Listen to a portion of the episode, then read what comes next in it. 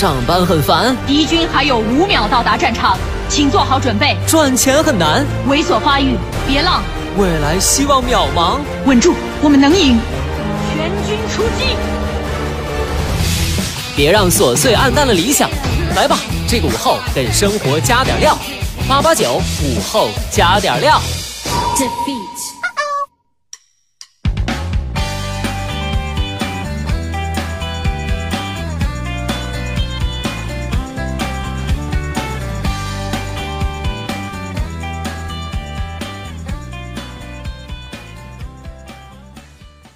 收音前的你还好吗？欢迎收听午后加点料，我是海鹏。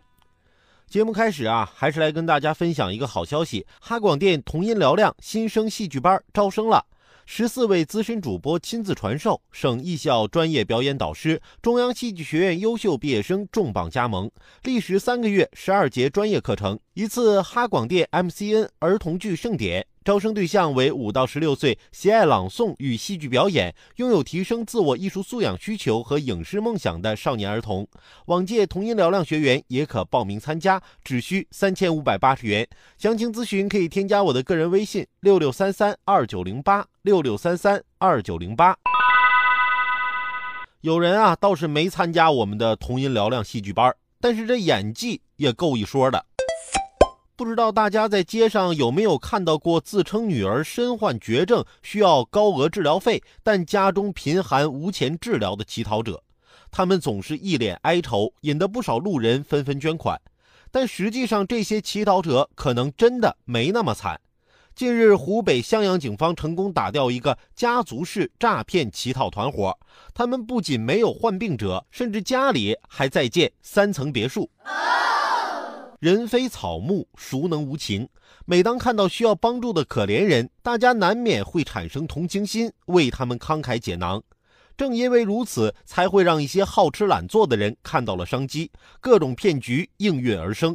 有说女儿患病需要高额治疗费的父亲，有跪在地上说需要几块钱坐车的学生，有在路边举着牌子说肚子很饿向车主讨钱的穷游骑行者。这样的骗局看似不会让受骗者损失很多钱财，但却实实在在地伤害了人与人之间的信任。在上当受骗之后，大多数人不仅会鄙视这种行骗的行为，而且在遇到真正的求助时，依然会保持高度警惕，甚至拒绝对方。可以说，在某种程度上，这些利用人们善心行骗的人，让真正需要帮助的人失去了被救助的机会。骗子骗走的不仅是钱财，更是人们的爱心与同情心。同情心需要社会的呵护。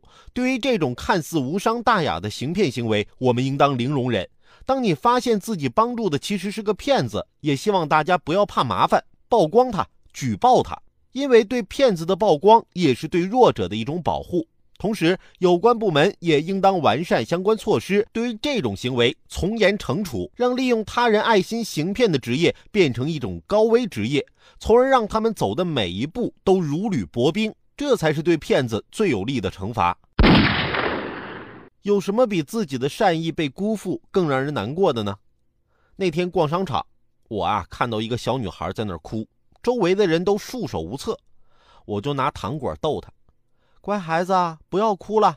你喊我大哥哥，我就给你一个糖果；你要是喊我帅气的大哥哥，我就给你两个。小女孩看了看我说：“哥哥，我就要一个就好了。”